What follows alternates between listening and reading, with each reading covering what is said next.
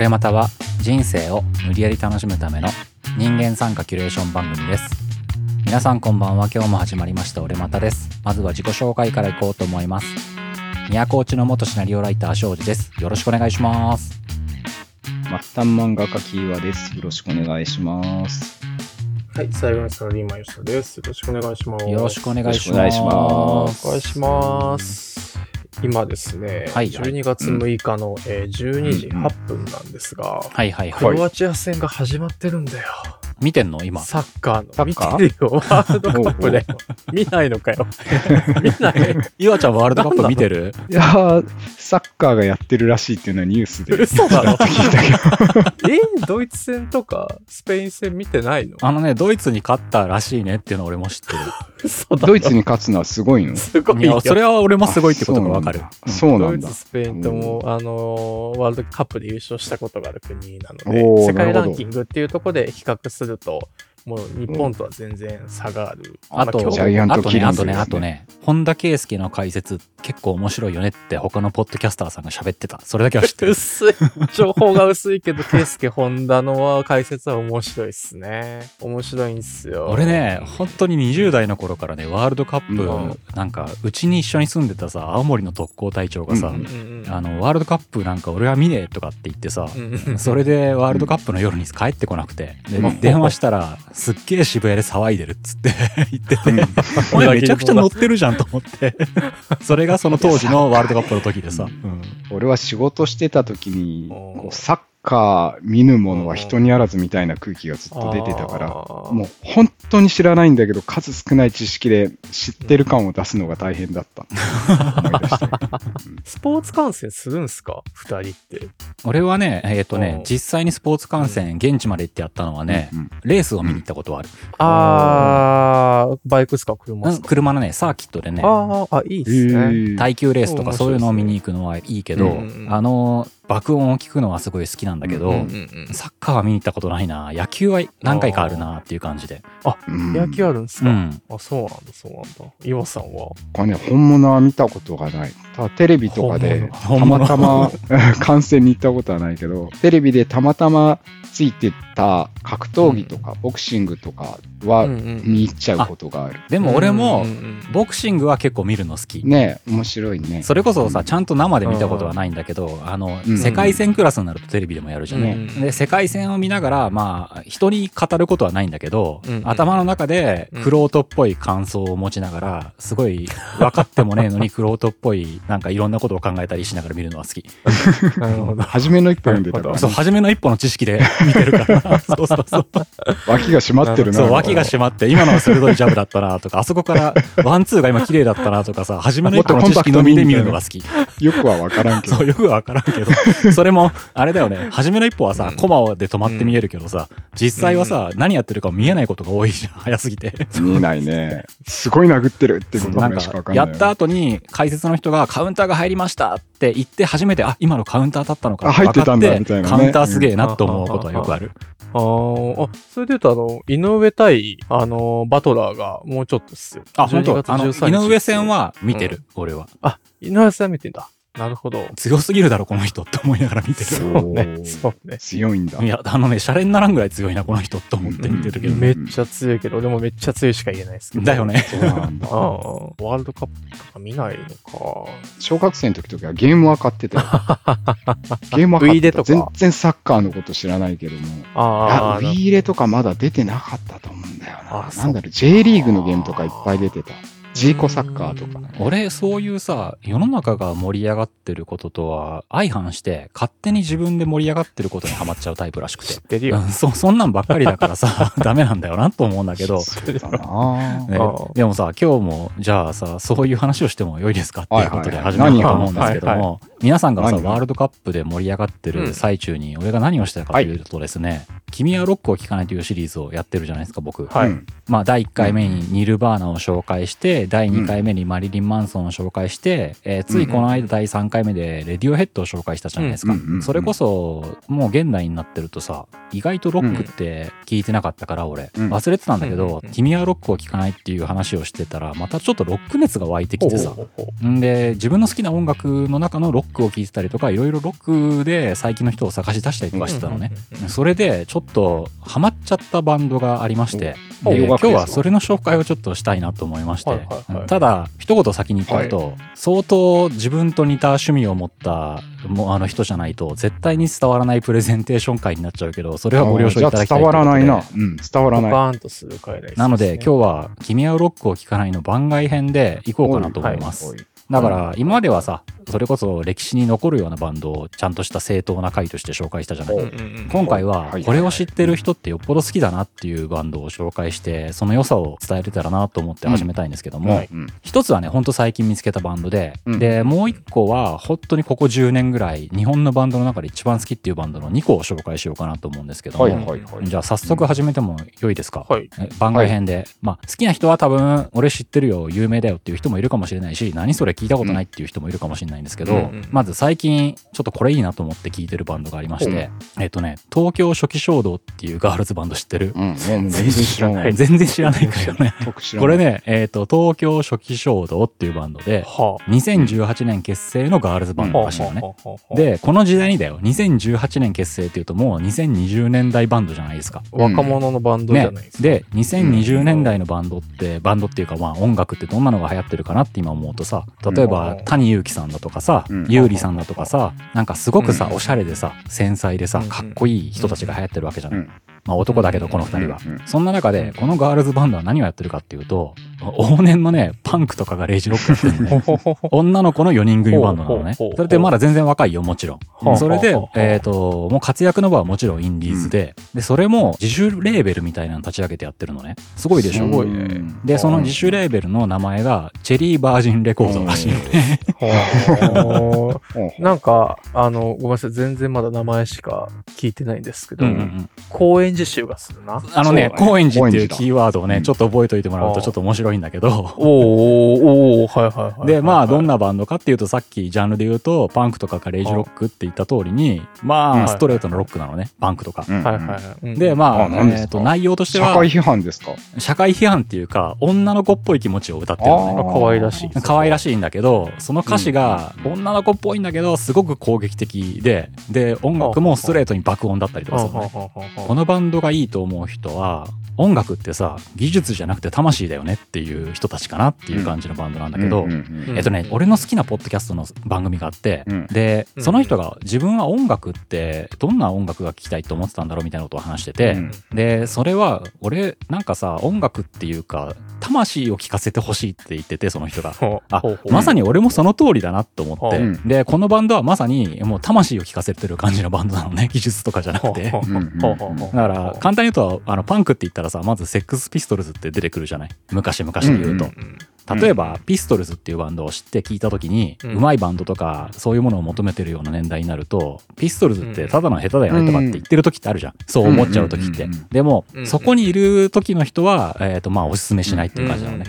ピストルズ下手だよねで住んでる人は、まあ、日本の女性のガールズバンドだと、チャットモンチーとかシシャモを聞いたら満足できるよっていう感じあで、なんか感じ悪いな。うん。まあ、どっちもすげえいいバンドで俺好きなんだけどね。うん。ちょっと出てきたけどな。ねピストルズ下手だよねっていうのは、高校生の時の翔ちゃんがよく言ってたので、そういうことだよ。あんなの下手なだけだよ、つって。そこを超えて、やっぱりピストルズ聞いうんて、やっぱりパンクは勢いだよねっていうところに帰ってきた人におすすめなんだけど、うんうんなるほど。で、どんなことを歌ってるかっていうはいと、まあなんかね、簡単に言うとね、切ない別れの歌詞をね、すごいメローな感じで歌ってるって思ったら、歩みだ。うんサビが全部殺しておけばよかったって連呼してるだけだったりとかするのね。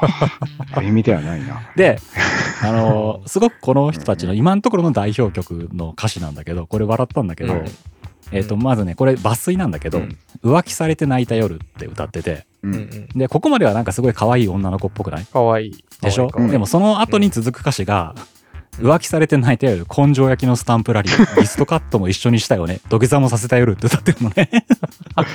恐ろしや。恐ろしいでしょ あの、歌舞伎町でまでに見る血は喧嘩のやつね、そうそうそうそうそうそうそうそう。んんだからこういうことを爆音とパンクに乗せて歌う。指に自分でタトゥーを入れる人だ。感じの。うんですごいこの人たちの面白い曲があって、えーっとね、まあ、普通にいい曲もあったりとかするんだけど、俺が最初に聴いた曲がもう最高だったからこのバンドにハマっちゃったんだけど、うん。えっとね、これはね、女性バンドということで、女性の悪口を言ってるのは、まあ女性同士ということで許していただきたいんですけども、この人たちの曲の中にドパンクな曲で、もう、うん。なんかもうギタージャリジャリジャリジャリ、ドラムどこどこどこどこでギャーっと歌ってるだけの曲なんだけど、高円寺ブス集合っていう曲があるのね。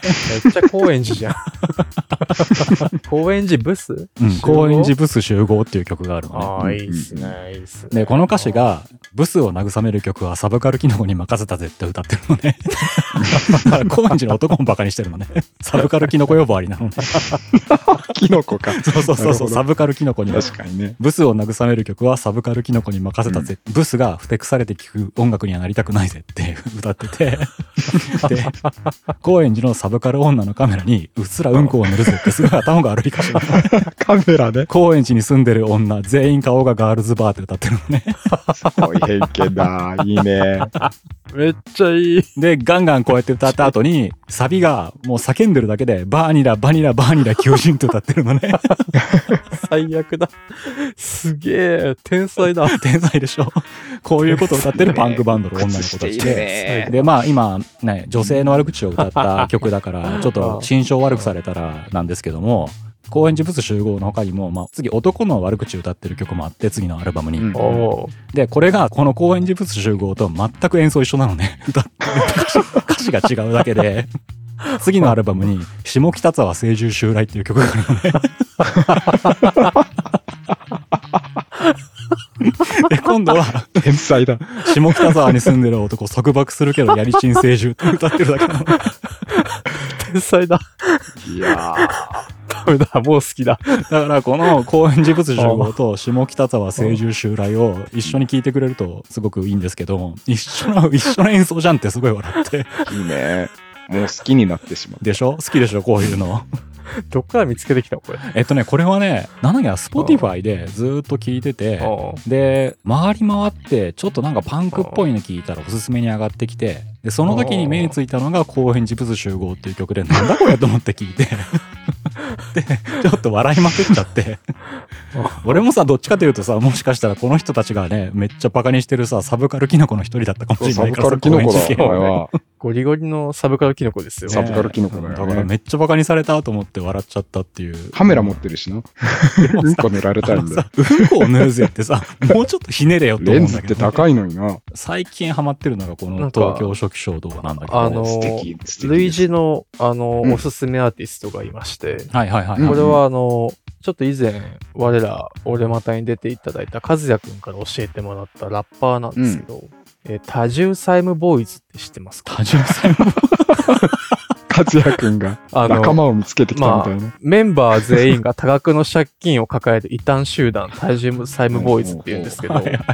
ラッパーなの？ラッパーラッパー、あの、すごいいい曲が、リボで買うっていう曲があって、ダメな曲だよ、ダメな曲。めちゃくちゃラップうまいっすよ。やうんうんうん。めっちゃラップうまいんですけど、とにかく借金があるから、まあ、リボで買ったりとか、寿司買うっていうだけの曲とか、パック寿司を買おうぜとか、TWICE っていう曲があって、まあ TWICE は韓国アイドルの TWICE あなんはいですけ。うんとにかく TWICE が好きって言ってるだけの曲とか、うんうんすごいんすよ。あの、借金まみれなんだけど、すごい底抜けに明るいというか、アホで、YouTuber よりかと思ったんですけど、ちゃんとしてんすよ、曲は。でもさ、でもさ、今この多重債務ボーイズってさ、うん多重債務ボーイズ調べたら、うんなんかね、多重債務ラッパー集団が語る若者のリアルな貧困ってさ、現代ビジネス編集部にインタビューされてるよ。記事になってるよイン。タビュー受けてる。嘘だろ。マジで。そんなハッシュタグ、社会保障、雇用、労働、格差、貧困っていうのでさ、2019年にちゃんとした記事になってるよ。なんか、あれもリボで買う、これもリボで買う、俺がリボで買う、これはいつ終わるって曲歌ってる人たちですよ。ああ、でも、ラップうまそうだね、なんか。ううまく、なんか、韻が気持ちよさそうだね、すごく。気持ちいいけど、アホですよ。YouTube とか。ちょっと俺もこの収録録終わったらガンガン聞いてみよう。多重サインボーイズですね。あの、ラップうまいっすよ。あ、本当？あ、で、それは面白いな。あとは、とにかく借金がある和也くんが教えてくれたっていうのが僕的にはすごいツボがいいね。抑えてきいいよねて。ライブ感があるね。そうそうそうそう。実際リボで買ってるやつから、リボで買うをカラオケで歌われた時のこの、俺が今日お金払わなきゃって気持ちにさせられる。なるよな。あの魔法みたいなえのが。じゃあまず第一発目が東京初期衝動と多重サインボーイズの2つはおすすめですよっていうことでうんよろしいですか？何の、何のおすすめなのこれ？まあ最初のパンチとしては十分かなと思うんだけど。そうですね。ね。どっちも魂だもんね。岩ちゃんはここになんか乗っかっとくもんないの、ねえな、俺音楽聴かないから。な。か、思いつかない。えっと、まあ、ここら辺でパンチのある方面はいいとして、もう一個さ、さっきのさ、うん東京初期書道もガチでおすすめしたいんだけど、もちろんみんなに聞いてほしいなと思って紹介したんだけど、もう一個ね、ここ10年で一番好きすぎるバンドがあるんですよ。ほう。ちょそっちも紹介したいなと思うんですけども、えっ、と、こっちは、えっ、とですね、えっ、と、2006年結成の3ピースバンド、日本のだよ、もちろん。うんなんだけど、これ、うん俺ね、2010年ぐらいに、最近亡くなっちゃったんだけど、インディーズから今、芽が出て、注目のアーティストをすごく集めるサイトがあって、紹介してる。でそこでダーッと見たときに、あ、こいつらすごいと思ってハマっちゃってから、もうずーっとファンなんだけど、えっとですね、バンド名が88箇所巡礼っていうバンド、わかりますか？ああ、はいはい。88、うんうん88。あわかる、岩ちゃんわかるね。庄司さんが好きって言ってたのをなんか覚えてる。あずっと言ってるかもしれないからね、俺。ね。で、このバンドがもう本当にいつか紹介したいなと思いながら、多分ね、でも今となってはね、結構その界隈ではめちゃくちゃ有名なバンドらしいから、知ってる人は知ってると思うんだけど、まあちょっともう一回説明するんだけど、2006年結成の3ピースバンドで、えっ、と、音楽的にはね、まあロックなんだけど、かなり変態的で攻撃的なね、プログレッシブバンドでね、なんか、どっちかというとね、ちょっと和風だったりとかして、サイケな感仏教プログレッシブロックでもあったのね。で、本人たちが言ってるのは、ロックバンドなんだけど、浮くって書いて、ウキウキするプログレの端くれと言ってるのね、自分たちのことを。うんむずいむずいむずい。わからんわからん。で、まあ、簡単にね、まあ、ちょっとこの喋りで音を表現するのってすごい難しいんだけど、うん演奏は3ピースとは思えないぐらいゴリゴリのテクニカルな感じなのね。でもうめちゃくちゃ攻撃的な音でサイケデリックで強音な感じがもう全体的にあると。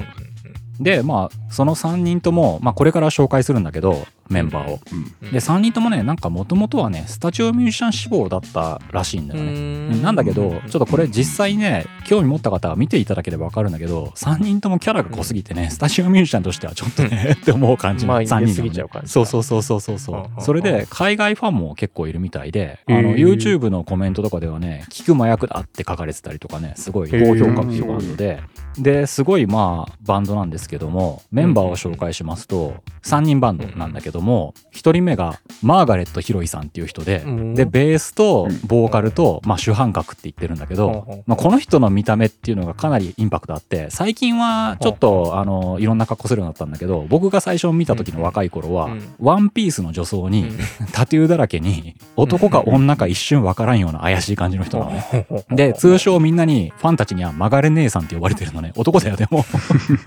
ですごい入れ墨だらけなんだけど、まあ、ちなみにこの入れ墨に関してはお母さんに親服をもろって怒られたらしいんだけあどあ、かわいいエピソードですね。で、こんな、なんか、すげえ怪しい男と、えーもう一人、この、まあ、一人、このベースボーカルっていうフロントマンの人がいて、もう一人今度はギタリストで、和也清水さんっていう人が、まあ、ギターなんだけどうん、これがね、今度はね、また違ってね、見た目がね、完全王子なのね。で、演奏はギターで、もうひたすらガリガリね、早弾き入れまくってて、で、もう、これでもかっていうぐらい弾きすぎなぐらい弾いてる感じ、バンドの中では。で、ロックギターでめっちゃ早弾き多用とかするんだけど、なんかいわゆるね、ただのメタルとも違う感じのすごい変なギターを弾く人で。うんこの人のたちのアルバムのレビューとか見てたら、すごい褒め言葉だなと思ったんだけど、そのレビューの一つに、僕はギターをずっとやってるギタリストだけど、このアルバムを聴いて、今まで聞いたこともないリフを何個か見つけましたって、今更のこの時代に言われてるぐらいすごいいろんなことを弾く人なで、この一人、女装タトゥーの怪しい曲がれ姉さんと、うん。早弾き王子の和也清水さんっていう二人がいて、もう一人、うん。ドラムの健三さんっていう人がいるのね。で、この、あの、フロントマンのベースとギターの2人はめっちゃ細いのね。もう細々とした女性と見まがう人と王子みたいな人なんだけど、もう一人が健三さんは、ドラムの健三さんは、あのね、マッチョで坊主でニコニコっていうのね。で、めちゃくちゃパワフルで、なんかノリのいいドラムを叩く人だ。この3人のバンドなのね。見た目はね、まあ、一言で言ってしまうとね、かなり奇怪。奇怪っていう表現がすごく合う。機械だよね。で、この3人でちょっと音のことを話すのは難しいから、ちょっとでも興味を持ってもらったら、もうそれは音は聞いてほしいんだけど、今の3人っていうのを見ると、かなり怪しい人たちじゃない？なんだけそど、うね。うんなんだけど、この88箇所巡礼って、親孝行バンドともよく言われてるので？あのね、ライブが優しいの。あの、え、どういうこと？この人たちね、あの、サブスクにもなくて。う。うんサブスクにね、1曲か2曲だけ別の人のカバーとかで、それこそ爆竹のカバーとかでやってたりとかして、そういうコンピレーションに入ってる曲だけは聴けるんだけど、基本なくて CD しか売ってなくて、俺はまあ全部 CD 買ってるんだけど、この人たち。で、最新 CD に、最新アルバムに、ライブ DVD も入ってたのね。そのライブ DVD 見て、またこの人たちが好きになっちゃったんだけど、まあ見た目、すごい怪しい人たちなんだけど、ライブではね、すごく、まあ曲自体はガリガリのもう轟音なんだよ。激しい曲ばっかりでうんうんうん。なんだけど MC がね、すごくてね、その曲がれ姉さんがね、MC ですごい怪しい格好してるのに、今日ここに来るのに、日々頑張って、わざわざこの年末の年の瀬の忙しい時に来てくれた貴様らに、全力で、全力で優しくしようと思うっていう、ハートフルですでね。ハートフルでどこか。で、ロックンロールだからといって、マザーファッカーとか言っちゃうなんてとんでもないって言って、皆様のご両親はお元気でしょうかとかって MC するのね。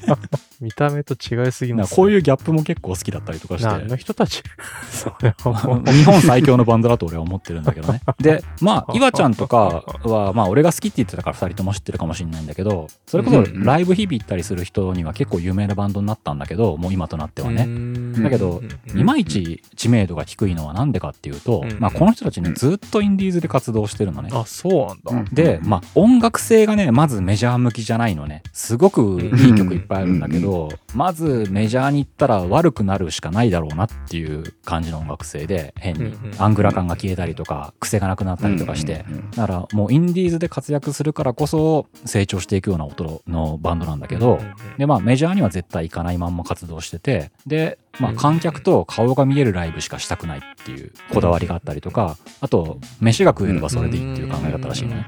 まあ逆に言うと飯が食えればそれがいいでインディーズでずっと10年以上やってて固定ファンとかちゃんと評価をされ続けてるって逆にそれで生き残るのって相当すごいことだとは思うんだけど、ねだからそれうん。それゆえにほとんどメディアにも出たことがないと。うん。でもう口コミだけでどんどん広まっていって多分2010年俺が知った頃の時点ではまだまだ、えー、とマイナーだったんだけど、今だともうやっぱソールドアウトでチケット買えないみたいなバンドになってる、うほぼん。だから絶対これは聴いてほしいなと思ってちょっとねロックをずっと聴いててそういうバンドにはうるさいよっていう人がいたらぜひ聴いてほしいバンドではありますこれはだから絶対メジャーではできない音楽やってるから Spotify とかでは聞けないし。聞けない。ただ、表題曲とかプロモーションビデオを作ってる曲は YouTube で見れるから全然。ああ、なるほどね。うん88箇所巡礼って調べたら別にバンドとか入れなくても88箇所巡礼って入れるだけでもう出てくるから上に。YouTube 見て気に入ったらぜひ CD を買いましょうっていうバンドね。ああ、いいっすね。で、去年出た最新のアルバムの玄馬大祭っていうアルバムがあるんだけど、すごい名前だな そうそう。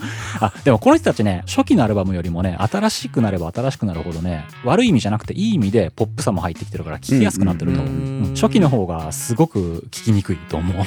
癖が強すぎあて。で、その最新アルバムには、ライブの DVD もついてるから、それもすごい楽しいので、ぜひ聴いてほしいなと思うバンドで。で、まあ、なんかヒットシングルみたいなさ、耳障りが良くて聴きやすい曲というか、シングル的な曲にもう飽き飽きしてる人たちにこそ聴いてほしいなと思うバンドです。ちょっと毒王今日は生えてきたね。少し。うんあるじゃんんかねやっぱさ、うん映画でもさ、大体見すぎた人はさ、もう飽き飽きしたよっていうのが出てきたりとかさ、普通のは。そうですね。毒にも薬にもならんのは飽きたっていう人たちがいるわけじゃない？やっぱ、うんいっぱい聞いてるとね。映画ファンにも音楽ファンにも。それの音楽ファン向けのバンドだなと思ってちょっと聞いてみよなんかね誰にも伝わらなくてもこれだけはねいつか紹介してハマる人は10人に1人100人に1人いればそれでいいけど広めたいなと思うバンドだったんで 紹介う。してみましたうんでもね、東京初期衝動のね、驚きが強くて。歌詞がねうん、そっちかな、今日は。東京初期衝動の方がネタが多いからさ やっぱそうね。なんか、ここと並べちゃうとね、ちょっとなんか弱く聞こえちゃうね。しまったな。別の回にすればよかったな。順番逆でもよかったかもしれないですね。88箇所順でからの、東京初期衝動。だね、うん。うん。まあ、東京初期衝動メッセージ性が熱すぎるよね。悪口だもんな。だって浮気されて泣いた夜根性焼きのスタンプラリーって歌詞なかなかないもん もうそこで吹き出しちゃうよね。リストカットも一緒にしたよねって最後。土下座もさせた夜ってさせちゃダメだいやーさせちゃダメだ。そういうのは。凶暴だな。なんかこういうのを聞いてるとさ、いいなって思うよねやっぱ魂だよなって思いませんかああ、もうおじさんになっちゃったから、むき出しすぎるとちょっと怖くなっちゃうんだけど、そうですね。でもライブの映像もなんか載っててみたらねああすげえあ熱いライブしてるなって感じですごいいいバンドだなと思った、うん早速聞いてみたいですね。ねぜひ聞いてみてくださいうんあでも88箇所巡礼は叩きのめされる人はちゃんと聞いていただければいると思うんでそっちも聞いてみてくださいって感じだね、はい。うんありがとうございます。なんか、真面目な曲紹介ではなかったけど、好きがすごい伝わりましたね。いやめっちゃ好きなんだけど、そうやっぱこん、ね出てたなね。のばっかり好きになってるから、ワールドカップとか見れないんかなってふと思っちゃったそうですましたねね。そうですね。本当ですよ。もうこれ前半戦俺見れなかったからな。後半戦からだな。そうそうしてるんで、そろそろおいとましようかな。ああ分かったわ、じゃあ最後、うんどちらかにまとめてもらおうかな ワールドカップ見てくれよ。うるせえ俺の話聞いてよワールドカップ見てくれよえ。岩ちゃんどっち派？え並べられねえんだよ。ジャンルが違いすぎるあ俺はサッカーは本当に見ないからな。音楽だな、音楽。うん。88箇所巡礼かっこいいしね。好きだよ。吉田みたいな一般人はワールドカップに帰れよ、線引かれたわ、急に。見ます。そしたら、みんな見ようよね。見てたもんね。そうだね俺もワールドカップを楽しめるようになりたいなと思いました、そうだね。今度結果だけ吉田君にヤ教えフーニューてもらおう。スを見ろ。うんヤフーニュースを見ろ、そういやーもう結果だけでいいんだわ。何対何だった？最悪だよ。最悪だよ。そんだけでいい。ポッドキャストを閉じてテレビつけよう、今日は。俺その代わりあれだもん先般とかいちいち行ったりしないもんみんな頑張ったねってうるせえなよかったで終わるもん選手頑張ったなでそうだね。すごいなと思ってみんな頑張ったかな？真面目にトレーニングしてね。全力を出し尽くしたわけだ。みんな優勝？みんな優勝。ムカつくポリコレだなポリコレだよ。それこそポリコレなんだよ、本当に。ポリコレ引きずっとんなあー全くよ。もう終わり終わり。はい、今日じゃあ今日は終わりにしようと思います。ありがとうございました。あー、腑に落ちねえな。ありがとうございました。はいよー。